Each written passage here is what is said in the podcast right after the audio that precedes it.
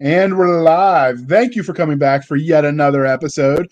Hey, all you crazy sci fi and fantasy fans, it's time for your daily dose of shenanigans over here at the Blasters and Blades podcast. Just three nerdy veterans geeking out over our science fiction passions and fantastical fantasies. A place where magic is king, the sky is the limit, and space is the place. The podcast that puts the fun in dysfunction. So without further ado, I'm going to remind you that yet again, I'm, I'm running solo. Doc has lost her voice at the Mighty Dragon Con this year. And uh, Garber is still trying to dry out. Apparently, he fell off his boat. I don't know. We won't ask too many questions. I'm sure the answers would be embarrassing anyway. But uh, Instead, I'm just going to introduce you to my guest, Mr. DGD Davidson. We call him Deej for short. But uh, can you please introduce yourself to our listeners and viewers? Well, hello. I am an archaeologist, librarian, science fiction geek, uh, magical girl anime fan, and also an author. I have three novels out so far and am working furiously on others. And uh, am excited to be able to talk about it with you here today.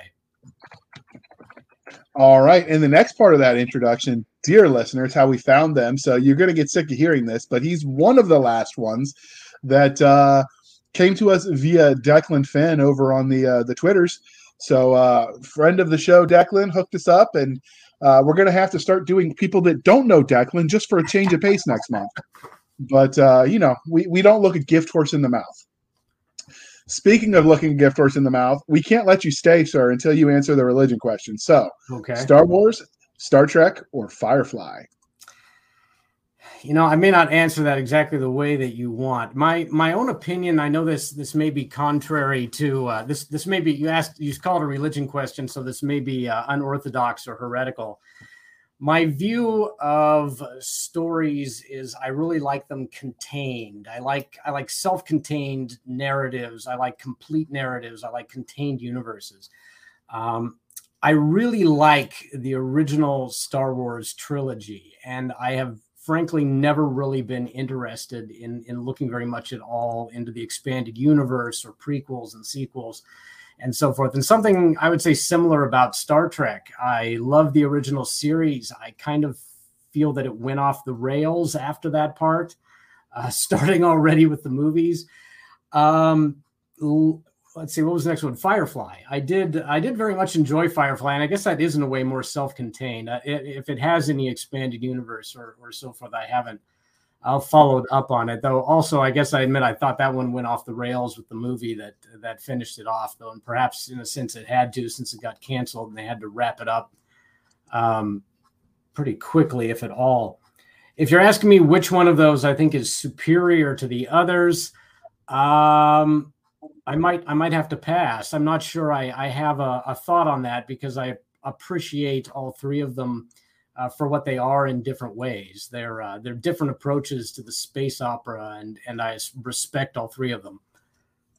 So, so you're going to be a Trinitarian. You like all three okay, for different yeah, reasons. Yeah, will say that Trinitarian, if that's it. I don't know if it's a word, but if it isn't, we just made it up, and we're going to. It is. It, it is a word. It usually refers to something else, but. Uh...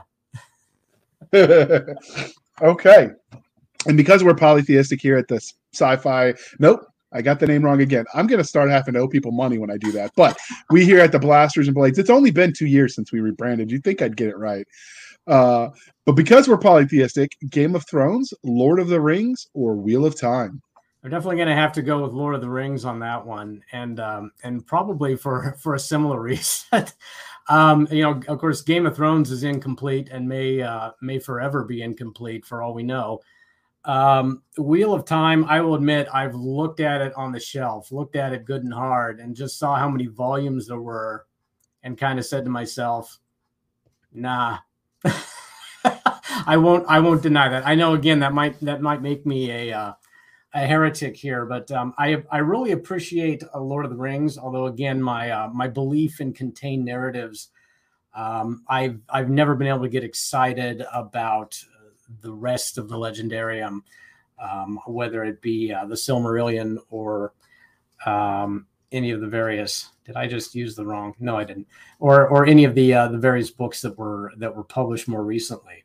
Um, I do think uh, both The Hobbit uh, as as an excellent children's novel, and then as The Lord of the Rings as a more adult uh, expansion on that same world are excellent. But uh, a, a, lot of the rest of that, I admit, never never really was able to get me excited. Even though I can certainly, in a intellectual or academic uh, standpoint, can can appreciate the work and the the genius that went into creating all of it.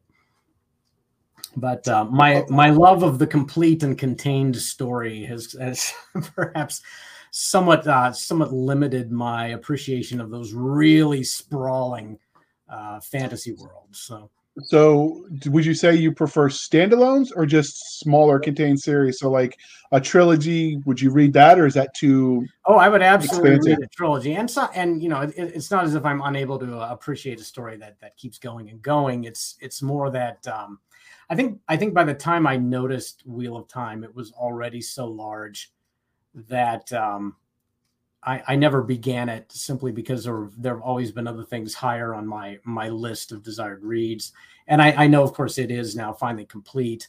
Um, I, will also admit, when it comes to say uh, Song of Ice and Fire, um, a, a, lot of the things I've heard about it from people who I respect make it sound really nihilistic and like something I might not enjoy. Maybe I would actually if I attempted it, but but I never have to be honest. So Okay.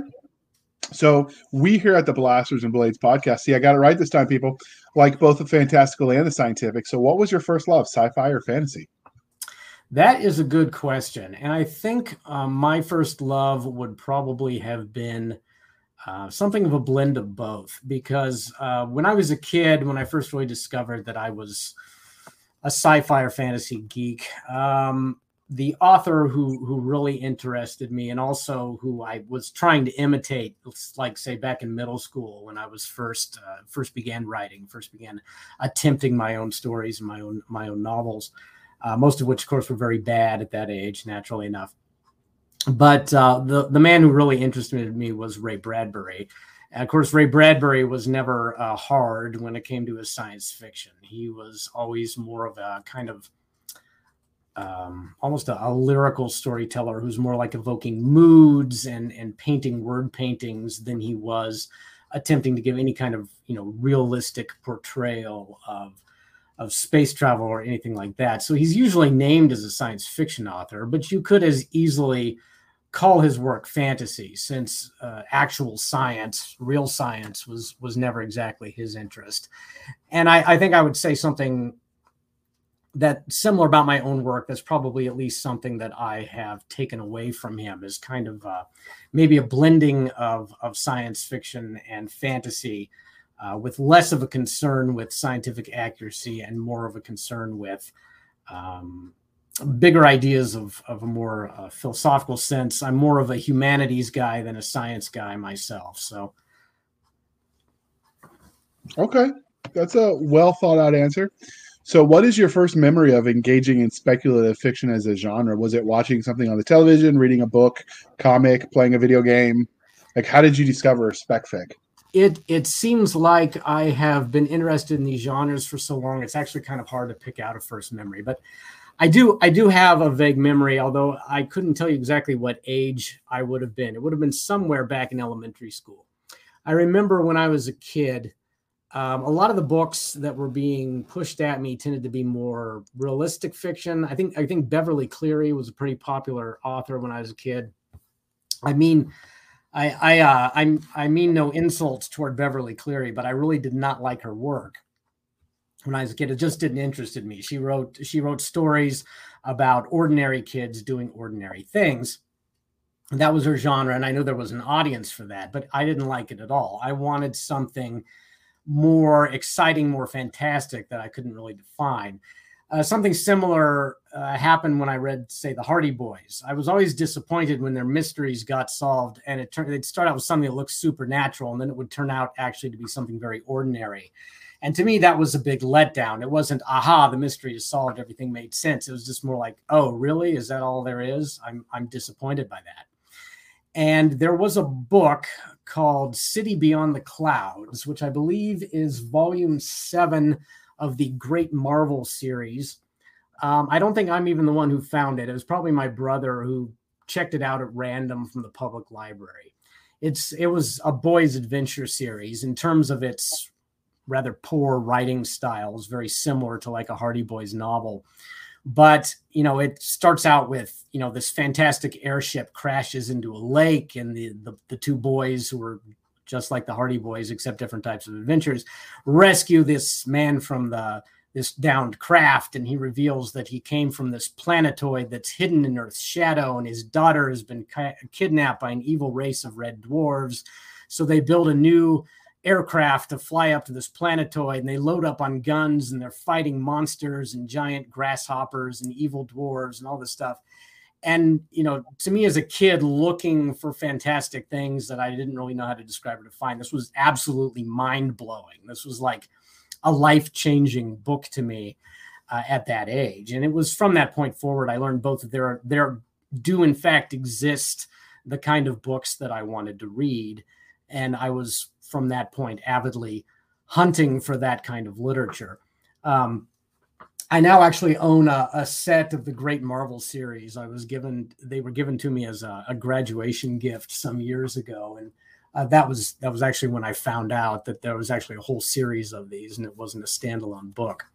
I also, of course, found as an adult that they're um, not nearly as good as as they seemed to me as a kid, but uh, nonetheless, those were those were bo- what I could what I could call a life changing book. Great Marvel Volume Seven. So. I'm not gonna lie, that interests me even now. Now the execution is another story, but well, I, I, will say, if you want to read Great Marvel, the greatest one in the series, I think, is um, the one that comes right before that one. It's called On a Torn Away World, which is also its closest to having any real science in it. It's uh, about a super volcano that blasts a, a, giant piece of Alaska into space, and they're trying to survive on this um, chunk of land that's been uh, knocked into orbit. So I, I say it comes closest to having any real science in it. Not that it's it's actually very realistic at all, but is, so you're saying it's not NASA approved, huh? I, I'm pretty sure that that uh, they all would have probably just died from from being blasted off into orbit by the, the super volcano. But the attempt to describe how um, uh, temperature changes and sunrise and sunset and kind of the wildly uh, differences in gravity and things like that. We're, we're at least making uh, a pretty good attempt for what is otherwise um, a series that's that's kind of worshipful of science but doesn't actually know any. okay. So what is it speaking of speculative fiction and worshiping it? What is it about the genre that you love so much? You know as as a kid i certainly couldn't have defined it and i'm not even sure i can define it now. Um, and and of course I, I no longer have that detestation for more ordinary stories. My my reading is uh, certainly more eclectic now than it was when i was a child but i think um, it really takes you out of yourself it takes you out of your surroundings your settings shows you possibilities activates your imagination in perhaps a way that uh, that stories of more normal circumstances don't. And, and i think you know you even seen a lot of so-called literary works will often incorporate fantasy elements just because um, you, you, know they need that to make a certain plot work or, or convey a certain kind of theme. Um, or, or, we could look at folklore or epic poetry or, or all the different types of, of literature where the, the fantastic seems to be a necessary part uh, of our storytelling.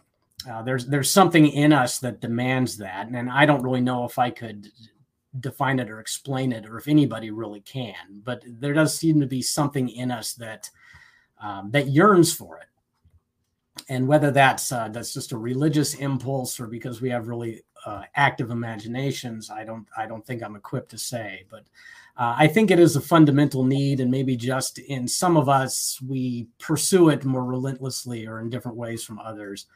Um, again, it was it was something I loved and wanted as a child, and that you know, in a sense, has never left me. Okay, so how did your love of speculative fiction as a genre transition into you going, man, I really like reading these stories? To, hey, why don't I try telling some of my own? I think again, Ray Bradbury was a big influence on that, and a lot of that simply had to do with uh, his style of prose. I mean, up to that point when I discovered him, and when I discovered him was probably somewhere between fifth and seventh grade. I couldn't I couldn't tell you exactly when I found Ray Bradbury, but um, it was it was really the way he wrote and the way he could evoke an image with his words and give you this uh, this this real picture of what he's describing. He's even got some stories that are almost nothing except a, a description of a scene. Some of the, some of his stories are quite simple plot wise. Uh, I think it was it was really an attempt to copy his style that that got me writing in the first place, and, and of course what that produced in like seventh grade was some some very overwrought almost unreadable descriptions you know seven pages writing about a sunset or something um, but what I think that did help me with, even though of course those those early attempts were were quite poor, is it eventually led me into a style of my own that is still, uh, I think, a fairly descriptive, say compared to your uh, typical novel style today.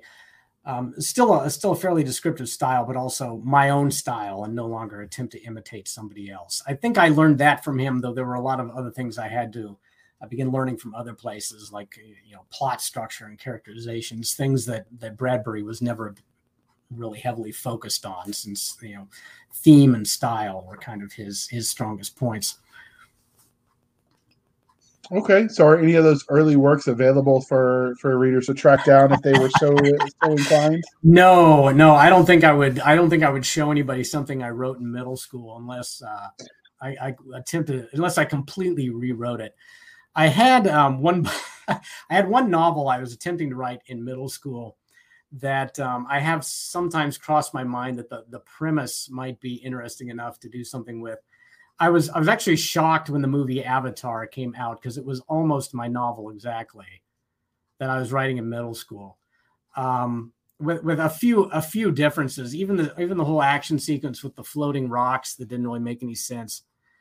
Uh, I looked at that and said, "Ha! Either either he was reading my mind, or I was just writing something really cliched, and so someone was going to eventually do it any, anyway." I don't. You can, you can take that take that how you how you want to see it, I guess.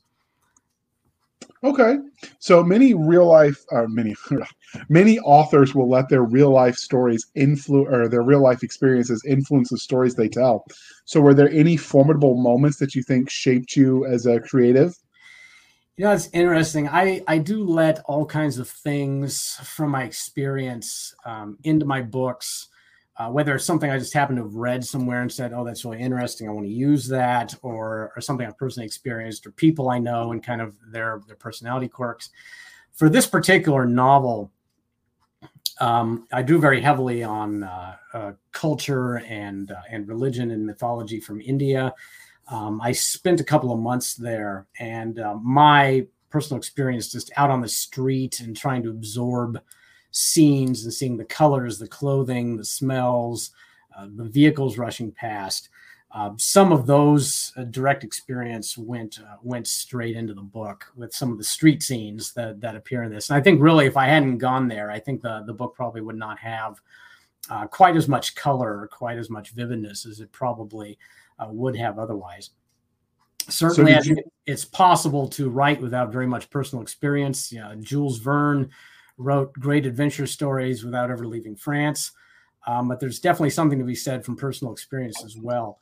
Uh, speaking of like adventure fiction set in India, another good example of that is um, uh, Talbot Mundy's uh, King of the Khyber Rifles. There's a scene uh, early in that book in which he's in a, a, train station, and, and I think you can just tell this is this is Mundy describing his own experience of of being in a Delhi train station. And uh, as the movie moves to, or it's not movie, as the book moves to more fantastical scenes, I think some of that vividness uh, kind of naturally gets lost. And and I think it's it's that personal experience that really goes in there. I kind of thought the same thing some years back. There was a novel by uh, that was co-written by Buzz Aldrin, and now I cannot remember the other author's name, Barnes, and I cannot think of his first name now some of the scenes of going into space and the way he describes that um, I think was very different from probably what most of us who've never been to space uh, would typically say. He actually describes it as I didn't think to to be all wondrous about the fact that I'm leaving the Earth or all that because I'm too busy, you know, managing the controls and getting messages back and forth from ground control. And I thought it sounded actually very mundane, but it, but in such a way that probably only somebody who's actually done it could have come up with that. Was kind of the impression it had given me at the time. I, I, I seem to think at least that I see that sometimes in books I read. You can see these little hallmarks of personal experience. Uh, same thing with um, Moby Dick. Some of the those incredibly vivid scenes in there probably would not uh, be there if the author did not did not have some of the personal experiences that he had. So um, and and I try to let that uh, go into my own work as well. Since I've I've seen how that benefits others, I do I do try to draw from personal experience. And I am very grateful I got to to spend some time in India in, in the case of writing this particular one because I think it really did improve it. So, did you go to India just for this book, or just happened to be happenstance? I I definitely uh, it was it was this book that um, motivated the trip. I was there on kind of a um, uh, what do they call it? A, a, kind of a volunteerism trip. I was um, I was uh, you know volunteer teaching uh, English in a, an elementary school there, and also uh, visiting some of the um, some of the surrounding uh, areas of of where I was. So uh, I do kind of wish I had been able to take perhaps a more extensive trip and and see more of the country. But I think even with with what I did get to see and what I did get to visit, it uh, uh, played a major role in the the final version of this novel. Okay. So transitioning away from the writing side, let's talk about things from a fan angle. Okay. Have you gotten any cool fan art or had anybody cosplay your characters? I am afraid not. Though, if somebody did, they could uh, send it to me over at my blog or uh, or through my newsletter link. So, okay, we will I, link I that in the show um, notes. For for this per, for this particular book, if you want to dress like my my main character, just uh, putting on a uh, maybe a really frilly ball gown with a, a bell shaped skirt and carrying a couple of handguns in your hands would almost be enough to dress up as this main character. Uh, my my previous novel, uh, Jake and the Dynamo, if I saw somebody trying to cosplay as Pretty Dynamo, I think that would be impressive. But um, probably as long if, as long as you can do the uh, the fancy uh, what do they call that? Like uh, I think Goth Lolita is what it's sometimes called. Uh, that style would would probably be almost sufficient to uh, cosplay my protagonist from this one. I'm just not sure I got the legs to pull off that kind of dress. Sorry. Well, I don't either, so it's all right. I don't have the waistline to pull it off. I know that much. Yeah, me either. But I'll get there someday. Still not pulling it off, but maybe. all right. So, uh, since you started writing, I know you're relatively new at the writing side of things, but has anybody asked for your autograph yet since you started writing? I have uh, uh, mostly local people in my area, but I, I have given a few autographs. So do you remember the first time somebody asked you what that what that experience was like? Well, you know, it, it's uh, if I really if I really go back to the first first autograph I gave, it would probably be my mom or somebody. But um, the first time it was somebody I like I didn't know. We uh, I was recently at a little um, fair festival and uh, in Oklahoma where I had a booth, and I did have uh, people there asking for for autographs along with the books they picked up, and I thought that was uh, that was pretty exciting. Um, in part, it was exciting just because of how many people came and were, showed interest. You know, it's always been kind of my understanding that, you know, unless you're number one New York Times bestseller, authors' booths are, are generally desolate places. Uh, but I actually got quite a lot of traffic and, and, intend to go back there next year. And I'm definitely going to have to bring more stock as well. I, I ran out of books pretty quickly when I was there. So you are already doing better, apparently, according to the recent reports in most trad pubs. The recent report with the Random House Law so it was like I think the average book sells 12 copies. I, I, think I did see that, but what I'm not sure I quite understood what the number was. Was that actually trad pub or was that like as a whole? That was the specifically traditionally published books, and what it is is most of the uh, people never find out about those books because they push so heavily on the the big names yeah. that if you're not a big name, you know people have to accidentally stumble into a corner and find your book laying there before they know it exists kind of thing. I, I don't actually know my exact numbers but i'm confident i've sold more than 12 so i guess yeah I guess i'm, I'm pretty sure i beat 12 too.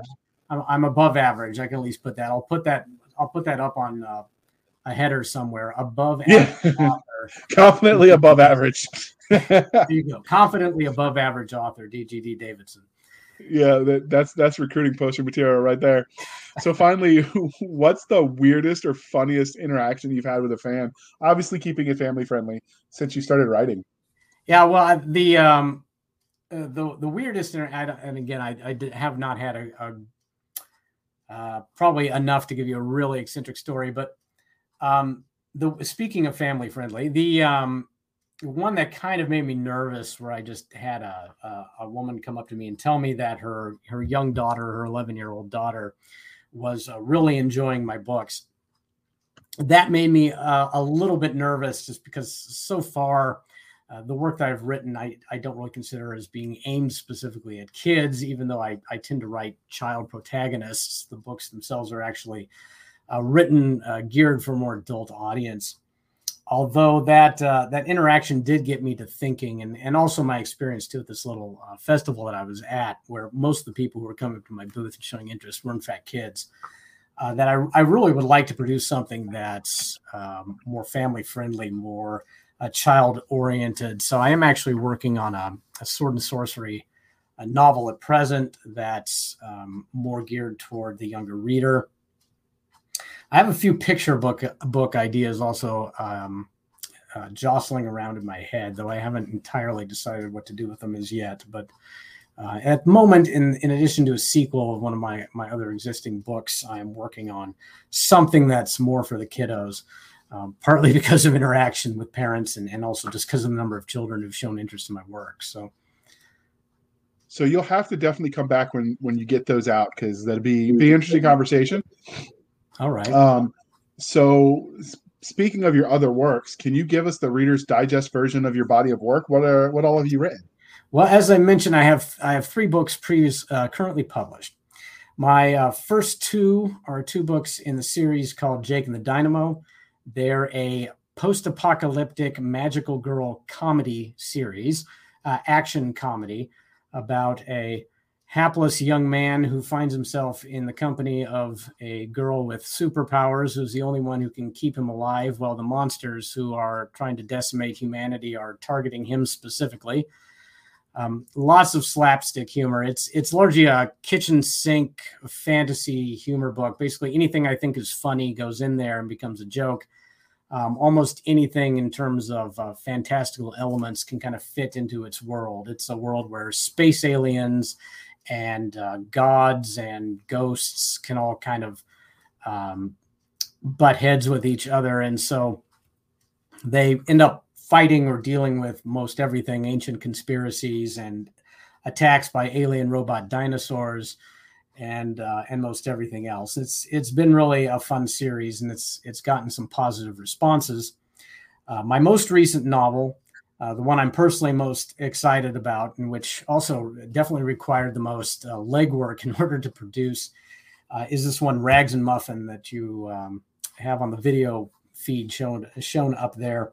This takes place in a world that's built around uh, Indian culture and mythology. It's almost a kind of uh, condensed pseudo India in a single city, but the central premise is that humans share the earth alongside another race called the Marjara, who are sort of a cat like species, but they're able to interbreed, and their offspring are uh, young girls, if they interbreed, are girls who are able to produce uh, religious mystical experiences on demand, which uh, leads to them being worshipped as living goddesses, but at the same time, they have a gland in the back of their heads that produces a hallucinogenic drug that's valuable on the black market. So they're both worshipped and also exploited.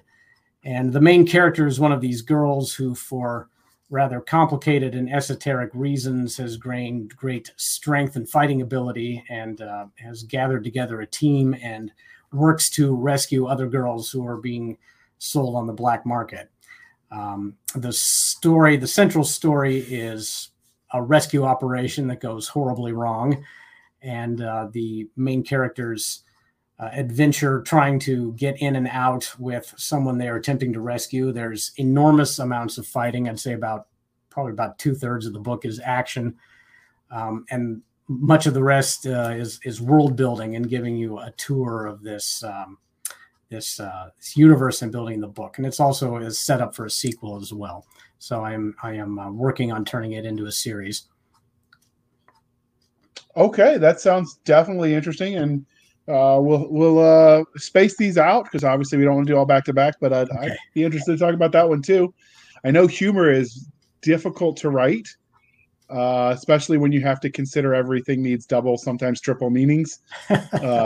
It can be a lot of work, especially when you're someone whose humor is never left 12th grade or the barracks or mm-hmm. you know, however you want to describe infantry humor. But I, uh, I submitted a story once to a humor anthology, and they're like, "Yeah, this is too vulgar for us."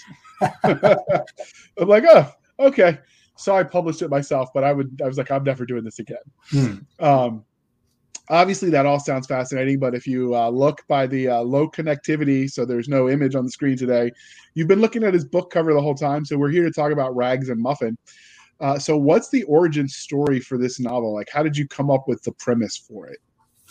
It's kind of uh, man it seems like i've been uh, working on this so intently I've, I've kind of forgotten what, what some of the sources of, of many of these things were. I think there are probably uh, six things that inspired the concepts, the plot, and, and all the, the different things that are in it. Um, an interest, fascination with uh, with Indian culture, uh, a love for adventure novels, and probably uh, Talbot Mundy and Rudyard Kipling are probably the uh, biggest inspirations in this case. I also discovered uh, through my work as I began researching for this uh, the existence of an actual practice of, uh, of worshiping uh, young girls as living goddesses, especially in uh, the uh, Buddhism of Nepal, although there's also uh, a Hindu practice uh, somewhat similar. I inc- ended up incorporating a lot of that into my depiction of these, these girls in this book. a lot of anime and kung fu movies. I won't deny actually went into um, many of the ideas in here. There's uh, a lot of uh, martial arts fighting. There's some giant robots around as well. Uh, but also, uh, probably one of the most influential things, albeit indirectly, is probably the philosophy of Timothy Leary and his idea of taking psychedelic drugs as kind of a shortcut to a mystical religious experience. Um, I don't believe I've ever actually read anything by Leary, but I know as an undergraduate, I kind of absorbed some of his ideas through some uh, some writers such as John Hick and Huston Smith, um, and you know, never terribly had much interest in that direction, but that kind of came back to me as I was working on this particular book, and I think that that kind of informs that you have on the one hand these these girls that can offer these experiences, but that means in a sense putting yourself in their power or then there's people who are actually exploiting them for drugs kind of getting the shortcut. And i think that maybe in a sense is somewhat analogous to um, to real life where uh, you know people who have um, you know uh, intense mystical experiences usually achieve them through a you know very lengthy uh, process of self-discipline and self-denial. And i think one of the reasons that timothy leary's ideas probably appealed to a lot of people is because he was suggesting you can have this through self-indulgence instead that um, here's an easy path just drop lsd and you can see god essentially is, is what he was uh, promising people. Um, and again I, I, don't think i had any a great uh, long-standing interest in, in him or his ideas but i found that that became part of the stew that uh, ended up going into the book and so is, is kind of lurking in there as, as one of its major themes Okay. And uh, before we get too deeply into this novel, we're at that point of the uh, episode, dear listeners, where we pause for a moment and we are going to shamelessly shill for the man. So uh, thank you, Jonathan Yanez. And uh, we appreciate your sponsorship. If this thing will play for us, and go. Grab your swords and get ready to level up.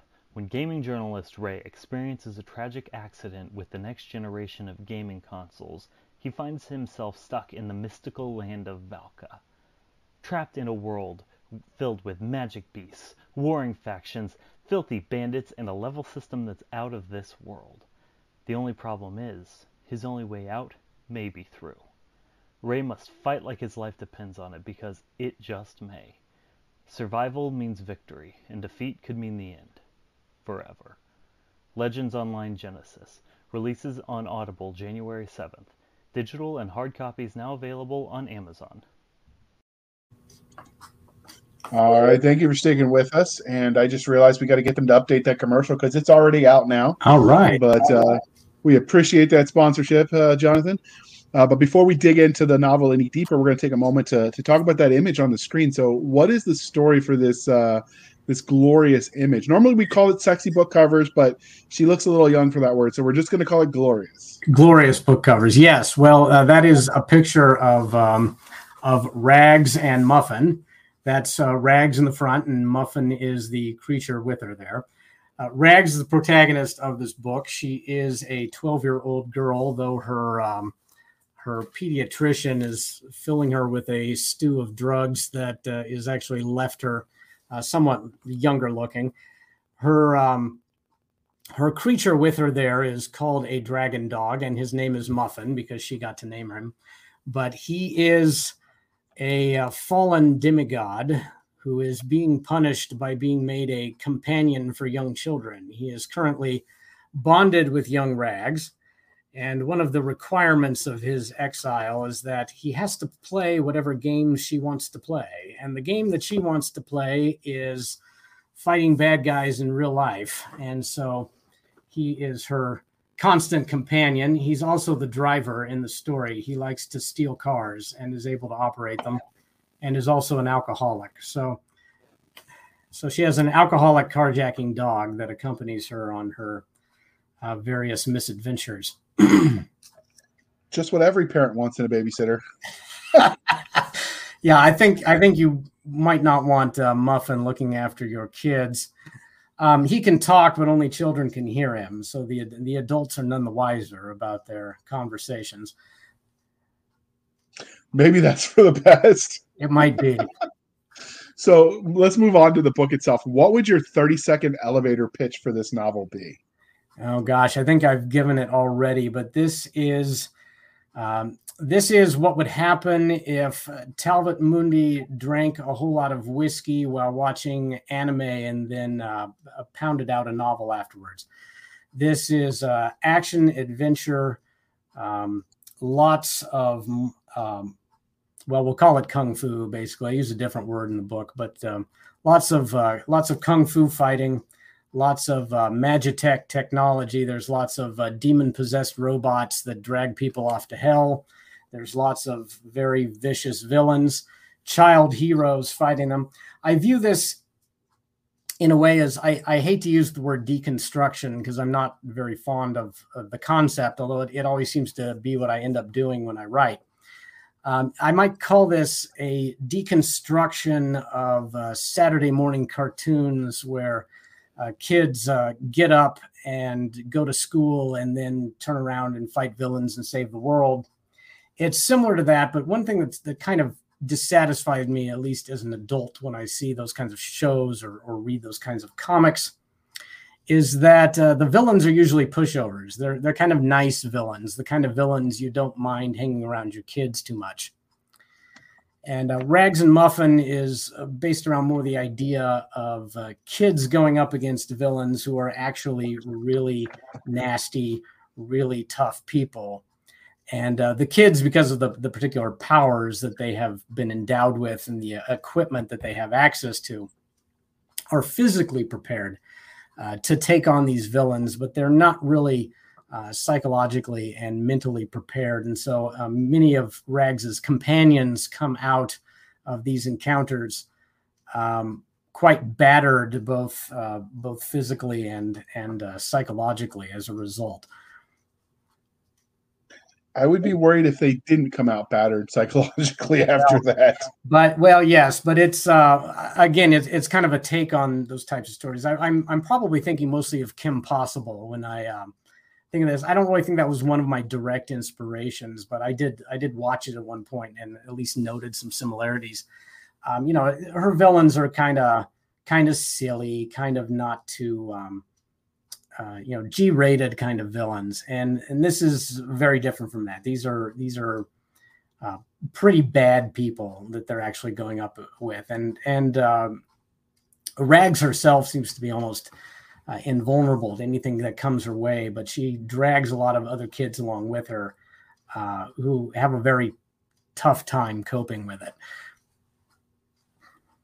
Okay, so what do you think makes this series special? Well, I think that's an unusual take on the idea of the child hero, and I I got an um, an early review from uh, from Reedsy that that made kind of the same point that uh, noted that this is uh, maybe even kind of a risky endeavor that it's uh, it's a book with children for the main characters, but is very clearly aimed uh, at an adult readership. Um, obviously, that's not unheard of, but I think I think when it's done, it's probably more often done in kind of artsy novels where you have these um, these very quiet children who are wise beyond their years or something to that effect. Uh, this is a book where the kids are not wise beyond their years; they are uh, physically powerful beyond their years, or in, or indeed beyond normal ability.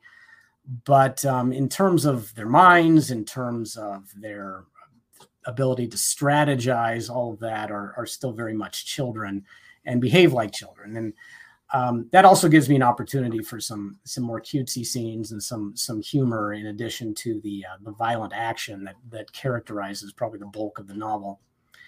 Um, I think it is. Um, I think it's unusual also in that way.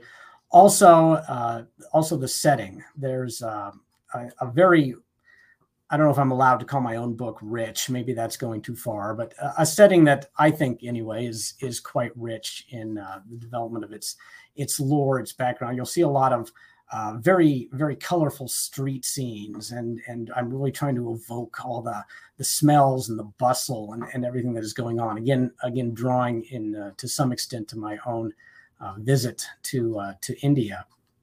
So I think in terms of setting uh, in terms of the uh, arguably somewhat risky concept, I think it's I'm I'm not aware of anything precisely like it.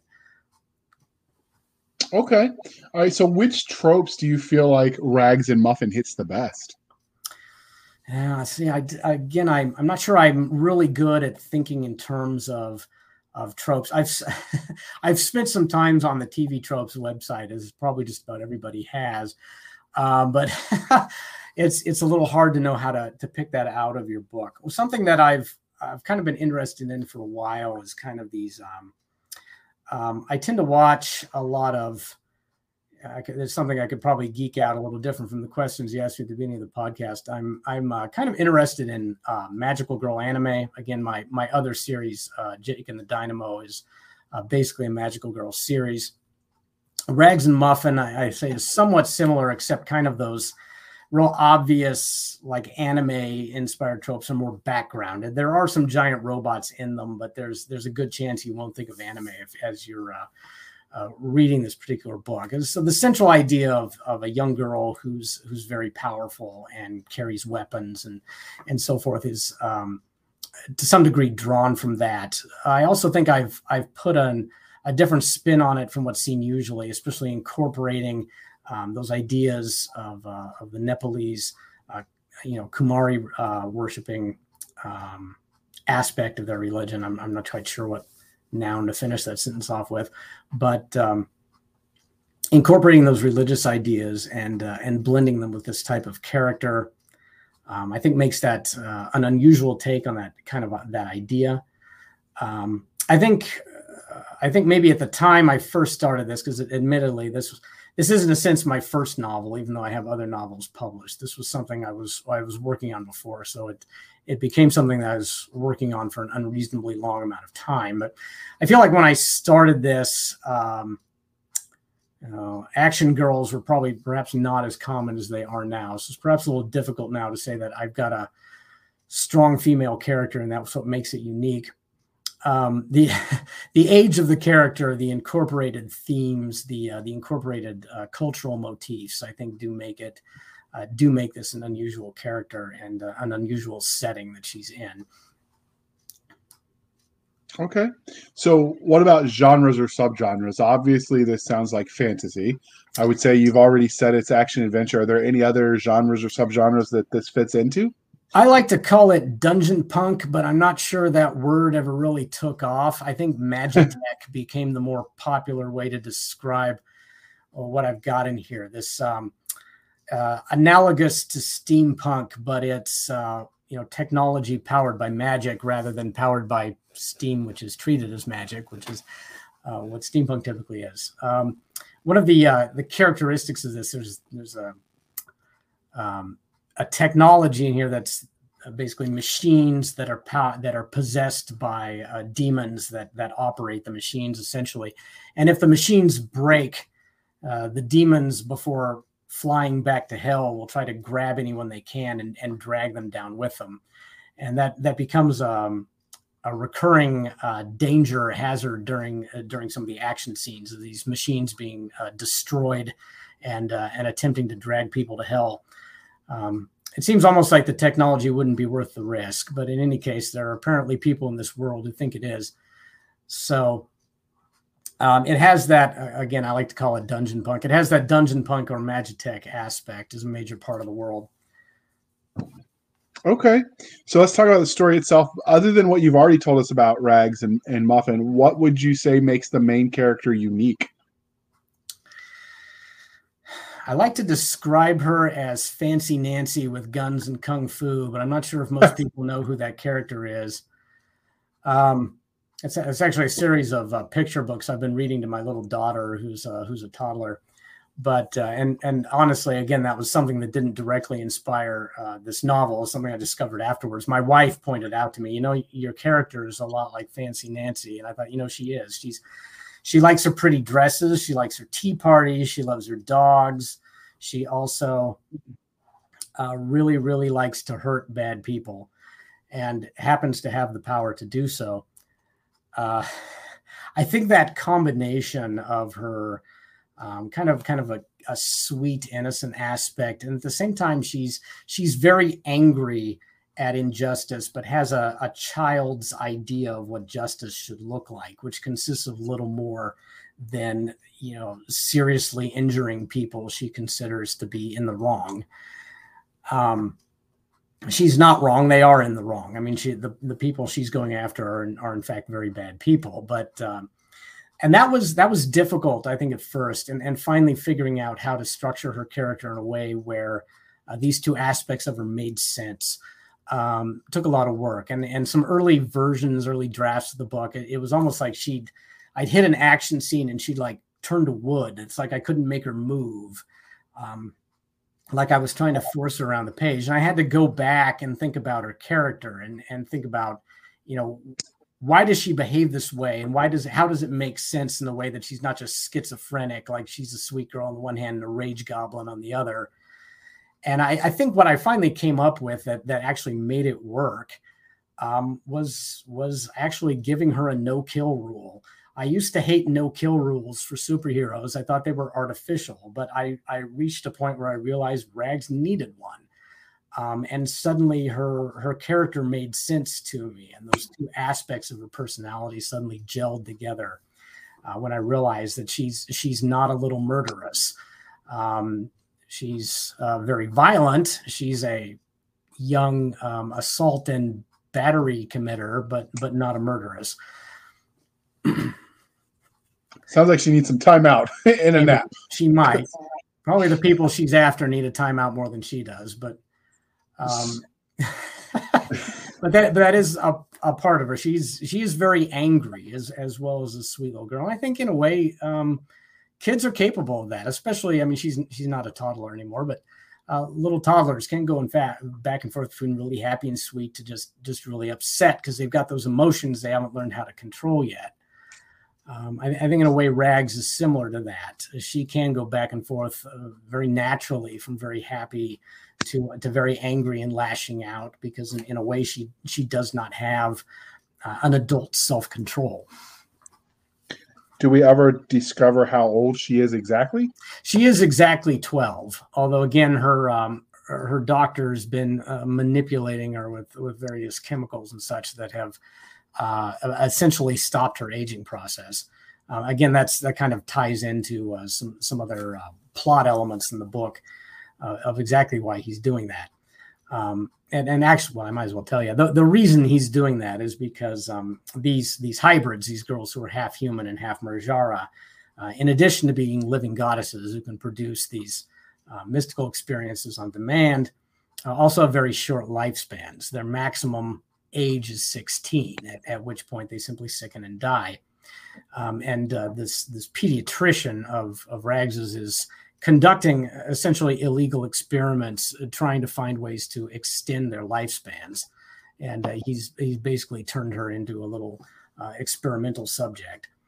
So, okay. So, were there any secondary characters which were especially memorable to you?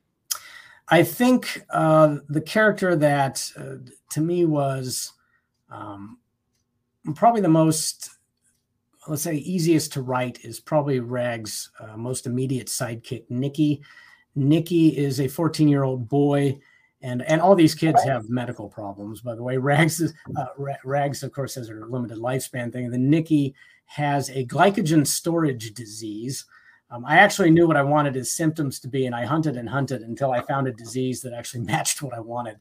Um, he has he has glycogen storage disease type zero specifically which uh, basically means his body does not store uh, energy properly. And he's he's a very competent fighter. He's almost as skilled as Rags is in hand-to-hand combat, but he uh, he has to eat almost constantly, or he can't keep his energy up. That also uh, plays an important part of the story, where basically uh, Nikki is going to pass out, and these kids are. And, and if he passes out, he can eventually go into a coma and die and while these kids are, are basically trapped and not able to get them any food and so forth. Um, is that that forms part of the, the tension of the book, the, the time limit surrounding uh, Nikki's particular condition. Um, Nikki's himself a very angry character, though in a different way from Rags. He's he's quite sullen. Um, that made him both kind of challenging to write, but I felt also in a way kind of very natural. And he's kind of the first character you meet that kind of shows what a toll following Rags actually has on these kids. Another one who to me was probably the most interesting to write uh, was the the Lady Jean, who is um, uh, actually a ten year old girl who has uh, a fairly severe case of central precocious puberty. She actually looks considerably older than she actually is because of uh, of early maturation. Uh, again, all of them have have different medical issues but she's actually the double agent on the team. She's secretly working with a terrorist organization that is trying to get information about rags. I say secret, but that's it's revealed fairly early on, so that's not giving away too much. But um, her background of how this organization basically uh, broke her mentally um, was, uh, I think, very intense to write. Uh, required some some research. I was actually uh, buying books on on child soldiers and kind of uh, uh, the real life uh, horror of of that to to get an, an, impression of how to to construct her character. I also ended up giving her based on um, a real case I had read about of of a child experiencing trauma and attempting to cope with it as she's she is developing it's not quite full blown but she's uh, yet because she's still young but uh, developing a condition called oral sadism, uh, essentially where she uh, cuts herself and drinks her own blood to uh, to, to, make her feel better whenever she's, uh, you know, uh, dealing with trauma that she she doesn't know how to handle otherwise. Um, uh, again, kind of an, an, intense character to write. I thought, to me personally, one of the most um, fascinating characters to explore in the book. Um, but again, uh, like I've like I said before, these uh, these these kids are all you know struggling to to deal with these things that they're being exposed to that they're really not ready for. Okay. So obviously you've mentioned that there's a bad guy in this. So what can you tell us without giving us any spoilers about the bad guys?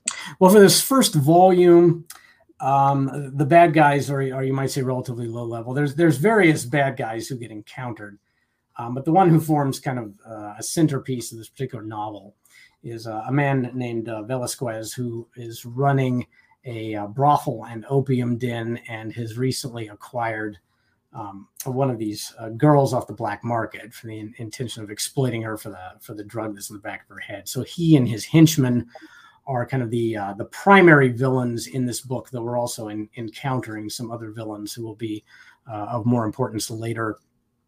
Who who Rags has some encounters and battles with, but uh, Velasquez himself and and the guys surrounding him are the main villains.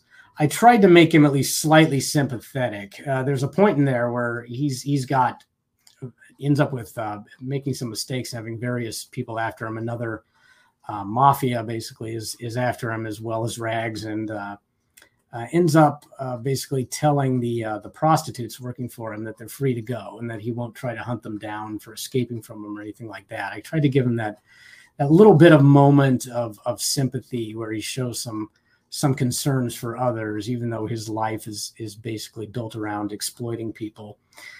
Um, some of his henchmen also, I tried to give some different interesting traits. There's one of them who's depicted as very kind of gentle and sympathetic toward toward this girl who's been kidnapped, and um, and is trying to treat her well. Or on the other hand, there's another guy who's who's a, um, uh, a basically a uh, sadistic pedophile uh, who's not sympathetic at all those two characters are, are, kind of set in a sort of contrast with each other among the um, the the henchmen of this main villain. So, and and there are some others as well, some some heavies who have cool martial arts moves and so forth. So he's got a he's got a collection of those, and then also uh, a side villain who's directly related to the main villain who builds uh, builds some of these demon possessed robots, which also um, uh, fit into the, uh, the, the action sequences at one point as well, and yeah, we'll go with that. okay, so speaking of lost my thread there somewhat, but no, no, you, you did good. You did good. So speaking of characters, uh, if yours met you in a dark alley and they knew who you were, you were the Mister Davidson who made their life hell. How do you see that interaction playing out for you? you know, it's it's tough. I mean, if it was. Um, let's see if it was Nikki. I don't I don't know if he'd uh, actually start beating me up or if he'd just uh, cuss at and scream at me. Actually, the latter seems more in keeping with his personality. Um, Rags, oh, um, I'm, I'm trying to think of what exactly her reaction would be. Well, if she knew that I was the one who was making people's life life hell, since her philosophy is to beat up bad people who do bad is to beat up people who do bad things to others i think i would probably not fare very well if i had a direct encounter with her i'd, I'd probably come out of it with some limbs broken um, at the very least so I, I, I was uh, Rags would probably not be the one I'd want to want to encounter. At first, I was thinking, well, maybe meeting Rags. No, no, I think I think she'd hurt me. since we talked about characters, do you have a favorite character archetype? Do you think in those terms when you write your novels? I don't. I don't really think in terms of of archetypes. I, have been known sometimes to use the word motif, which I guess sometimes means more or the same thing without the psychological baggage. But um, I, I don't really think in terms of that. I think I I tend to think of my characters more in terms of uh, what's the personality here? What's the backstory? What are, what are their abilities? How would this character react to the situation? And so I do like to think of them more as individuals rather than representations of an archetype. Though I think uh, Rags, in a sense, um, to me, and I, I, had an early test reader who said this as well, said that she kind of saw Rags as like a force of nature, uh, almost more than a character, and which I think is fair kind of kind of the way she is almost an archetypal little girl but then there's there's this um, uh, extreme violent aspect of her. Um, and again some of that I, I, think is probably the, the influence of the anime i like with with the uh, you know the, the very powerful um, girls that are often common in that so maybe you could call that an archetype of sorts but uh, i think that word or that that idea is is not what's normally going through my mind as I'm as I'm writing or as I'm um, creating my characters. okay. So, can you give us a sneak peek behind the curtain? So, when you were writing this, were there any cool scenes or ideas that got cut for the book that readers might find interesting? Yeah, the uh, the stuff the stuff the stuff that ended up getting cut is stuff that I'm going to keep in a dark dungeon where I'll never reveal it. And to be honest, our early versions of this story um, were, I think, ex- extremely lurid uh, to the point that they were very. I mean, this is this is about young girls being being kidnapped and exploited. I mean, when you when you come right down to it, that forms a major uh, part of the the plot, a major part of the the overarching concept here. Um, some of the early versions were, I thought, just they were it's so taxing to write. They were um, hard to write, and then looking back over them, I found them disgusting and and not the kind of thing either I wanted to read or would want to try to make somebody else read. And for a while, that really, um, you know, had me uh, kind of depressed about the book because I thought, you know, this just is not working. And but I I kind of believe in my main character. I believe in my cast of characters, but the the concept here is just not working out.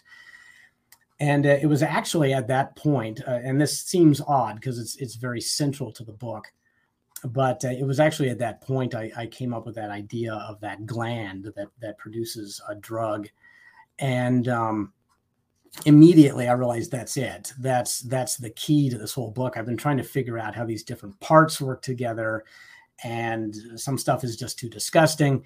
And uh, and then with that, I was able to um, to uh, not only tie the book together so that it makes sense, but also really take um, take it and, and tone it down in such a way that it's it's still bloody, it's still violent, there's still broken bones and whatnot but um, where it's it's really more of an action novel and not something like absolute body horror type of stuff that that I just kind of did not want to inflict on the world.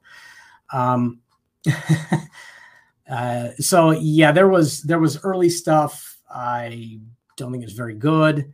Um, in terms of scenes, though, as in like large maybe chunks of of scenes that uh, might have been in the book and, and got cut. Um, I, I don't really think so. I think uh, the the plot for this first novel, I kind of had all at once, and and pretty much the whole thing I I think went in there. I mean this this initial story, I knew who I wanted to rescue, who had her, and and more or less the the events that are going to happen there, uh, right from the beginning.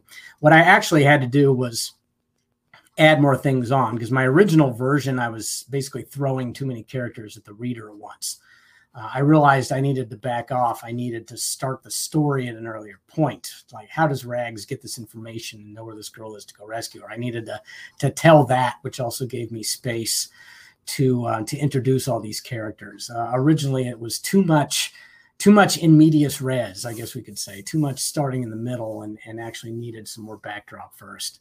So um, really, it was more adding on uh, to the original more than taking away and then and then really changing the tone um, were, were probably the biggest changes overall from from my earliest versions. Okay, that's that's a fair assessment. So, what can you tell us about the larger universe? The, if if there's any parts of it that we haven't already talked about, um, can you give us a hint of those those I'm facets? Really of fascinated by the idea of the city with a capital C like the idea of a, of a, of a city to end all cities or a city that contains all cities or something to that effect. I'm, I'm, i have something similar in um, in Jake and the Dynamo where that that basically takes place in a city where you know you can practically go to a different part of the world just by you know taking a bus to the next neighborhood over. Um, this this one isn't quite like that, but it's it's kind of similar in that it's it's the archetypal city in its own sense. When I um, when I started writing this, I already had ideas going to be in some kind of some kind of city environment. And my earliest thinking was kind of almost like a vague Blade Runner type of setting, and then it kind of occurred to me. I thought um, maybe maybe this is like a religious capital, and then I asked myself, uh, okay, of what religion? And I immediately said all of them. It's the religious capital for every religion. And uh, I showed some some early stuff to a few test readers, and somebody told me I'm kind of getting out like an India vibe out of this. And I thought, all right, I'm going to lean in that direction. I, I was unsure at first how much did I want to completely make up, how much did I actually want to borrow from you know like real world culture. Um, by the time uh, by the time it reached final stage, the the Indian elements are, are unambiguous, and again, it's almost like the Indian subcontinent collapsed collapsed into a megalopolis. Um, and so that that in a sense is the world. It's it's this um, this this religious center that that draws very heavily from from different aspects of, of Indian culture and Indian mythology. There's also um, again because I like adventure stories like set in the British Raj.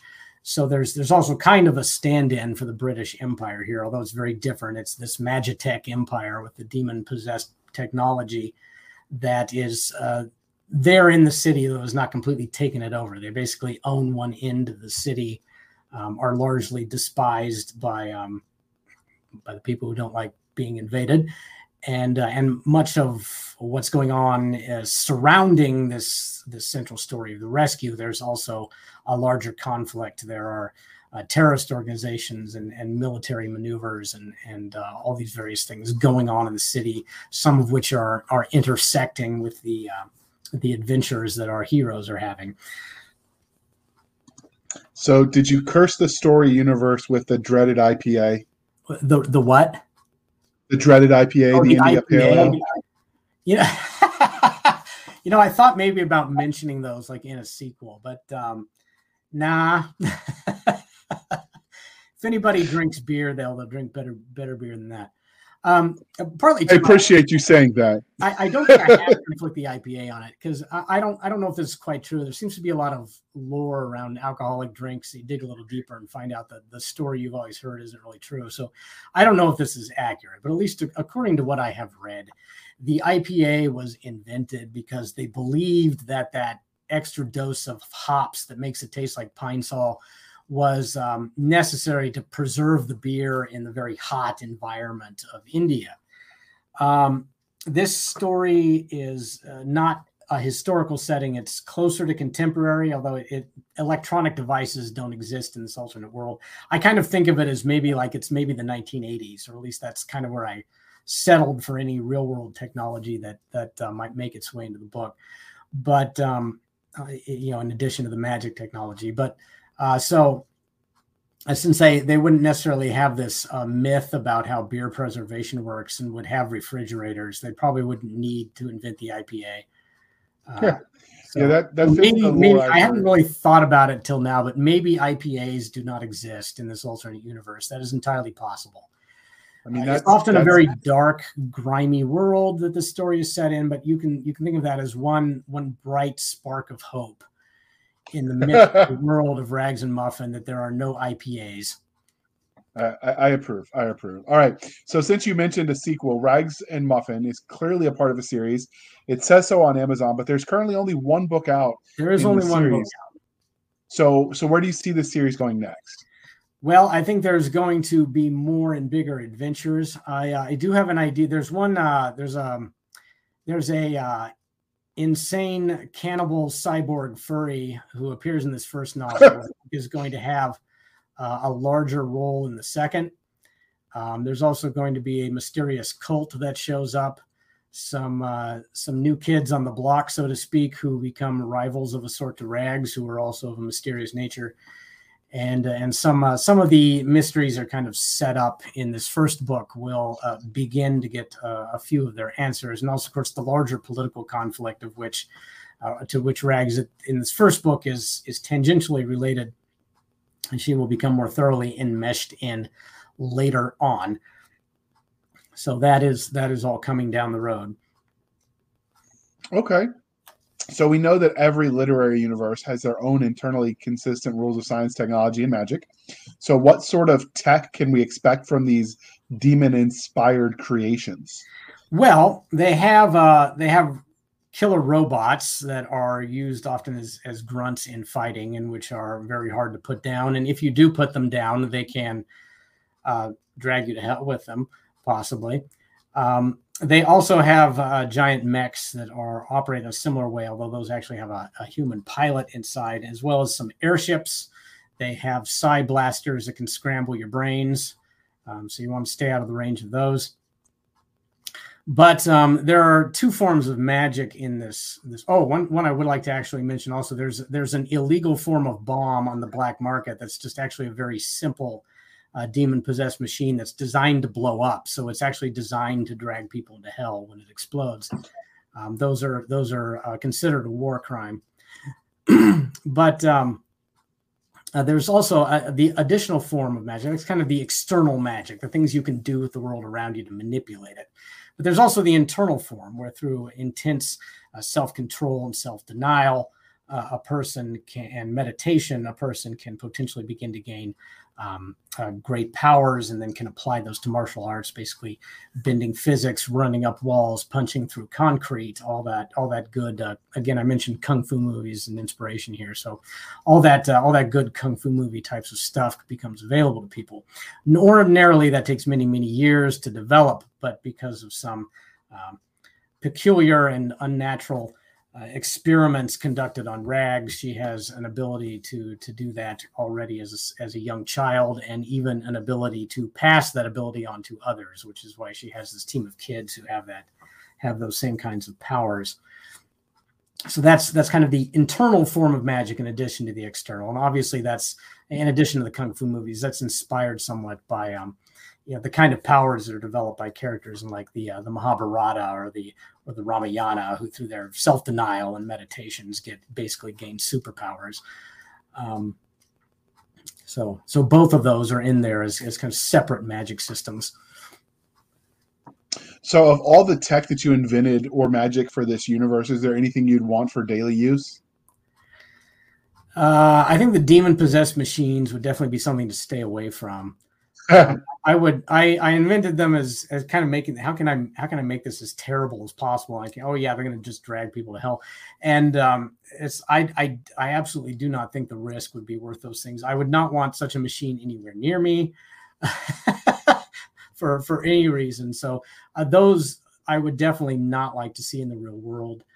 Um, the uh, the alternative of being able to uh, being able to jump over buildings or punch through a rock wall could uh, potentially be a very handy ability. Although it's it's also easy to imagine how people could uh, misuse it. So I wouldn't I wouldn't mind having a power like that for myself. I'll admit. I'm, I'm not All sure right. if it would be a, I'm not sure if it would be a good thing for it to be commonplace. I think it, it might lead to a lot of mischief, and it certainly does in the world of the novel. So, all right.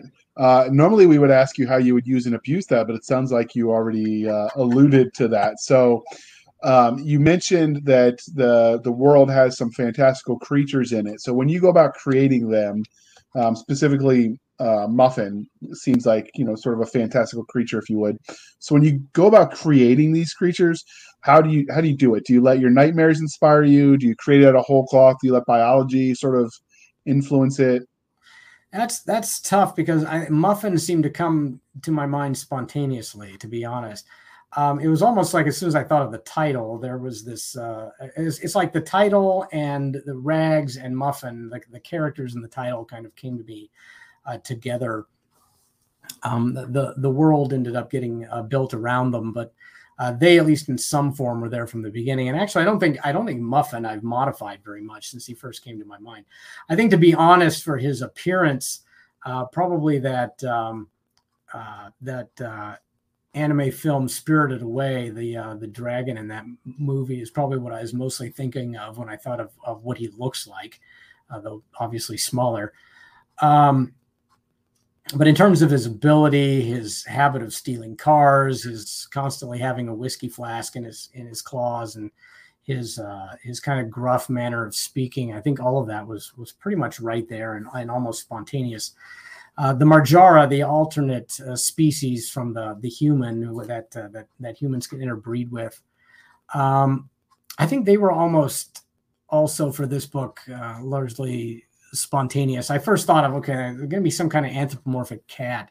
Uh, what I ended up doing was was building their appearance and their their fur colors around uh, actually the the caste system as I started in, incorporating more uh, you know real world uh, Indian elements into the story. Um, I, I, kind of um, uh, built built their appearances around that kind of the variations from one of them to the next uh, is is kind of built around that on dependent on what their caste is. Um, so so for this book, it seemed like those things kind of just came to me when it when it came to uh, to Jake and the Dynamo, which has has a lot more crazy fantastical creatures in it. Uh, a lot of it is just absolutely pulling from from anything I can get my hands on because that's that's uh, again a kitchen sink story. So it, it incorporates all kinds of borrowed elements. Uh, there's lots of talking animals in that that are usually built around some kind of uh, pun. Like there's a, a, magical nun who has a church mouse for her magical companion, and then the main character has electrical powers, so she has a lightning bug, um, things like that. So uh, in that case, it was it was oftentimes just simply uh, based around around the humor. Um, for Rags and Muffin, I think um, there's not that many different types of fantastical creatures. Uh, and part of the reason for that is I wanted to make the villains, again, with that focus on really kind of really mean villains kids aren't ready for. They're also somewhat more real world villains. Uh, although there is there's a cannibal cyborg guy in there, but uh, you know the main villain is uh, a pimp and drug pusher, and uh, possibly the the kind of person you might you might very well meet in, in real life. Um, and I want I want a lot of the the villains in this particular book to be that way. They're really bad people, but they're like bad real people, you know, by and large. okay, that was a thorough answer. I will take it. So, um, obviously, this interview is winding down. But before we let you go, was there anything about Rags and Muffin that we didn't ask that you want to tell us? Wow, I feel like we've um, I, I possibly have said too much, but um, one thing I would I would just really say is that um, I I think this uh, attempts to combine kind of two different types of storytelling. On the one hand, it is uh, definitely a I hope I'm pronouncing the word right. Uh, a milieu story, something that's kind of introducing you to a world, letting you explore. On the other hand, it's really an action story. Uh, there's a lot of fighting in the latter half, um, action scenes that I, I definitely sweated over to make them as exciting as possible. So I think it's uh, it's definitely a uh, a fast paced, lots of lots of action book, but I hope it also brings you a world you can really feel like you visited, that you can really feel like you explored for a little while within the pages there. Okay, that was very thorough. And this is the part of the interview, dear listener, where I remind you that uh, the writing, reading is a, uh, a two way street. So please be kind and speak your mind on the reviewing platforms. Your reviews help the right readers find the right books. So do your part. It would be greatly appreciated and helps keep the uh, the writers able to keep writing more of those content you absolutely love. Before we let you go, DG, um, can you tell listeners how they can find you? Yes, you can find me especially on my blog. It is deusexmagicalgirl.com. Um, you can also find me on Twitter at, at DGD Davidson. Uh, I also occasionally appear on Facebook, I think under more or less the same name. And uh, those are the places where I am most active. Uh, probably the blog, especially uh, is is the best place to find me. As, as oftentimes my content on other platforms is simply uh, mirroring what I post there. Okay, and as usual, dear listeners, will be in the show notes. You can find us on Twitter at twitter.com backslash SF underscore fantasy underscore show. Again, Sierra Foxtrot underscore fantasy underscore show. You can email us at blasters and blades podcast at gmail.com. Again, blasters and blades podcast at gmail.com. You can find us on Facebook where all the shenanigans happen over at facebook.com backslash groups backslash blasters and blades podcast. Again, backslash groups backslash blasters and blades podcast. You can find us on our website at anchor.fm backslash blasters tack and tack blades. Again, anchor.fm backslash blasters dash and dash blades, where you can also support the show for as little as 99 cents a month. You can help keep the lights on.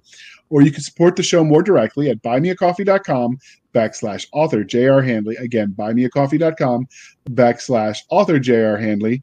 Uh, be sure to put in the comment section that it is for the podcast. And I promise I will not let my co host, Doc Cisca or Nick Garber, drink any disgusting IPA. I'm firmly convinced that only. Uh, weird hipsters drink it. It's not a real beer. It tastes disgusting. Don't do it. It's right up there with pineapple on pizza on the level of criminality and uh, clearly shows a level of psychosis. I, have said it. You know my email.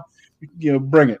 Uh, and uh, on that happy note, thank you for spending some of your precious time with us. For Nick Garber and J uh, and Doc Cisca, I am J.R. Handley, and this was the Blasters and Blades podcast. We'll be back next week at the same time. Where we'll where we'll indulge our love of nerd culture cheesy jokes, and all things that go boom.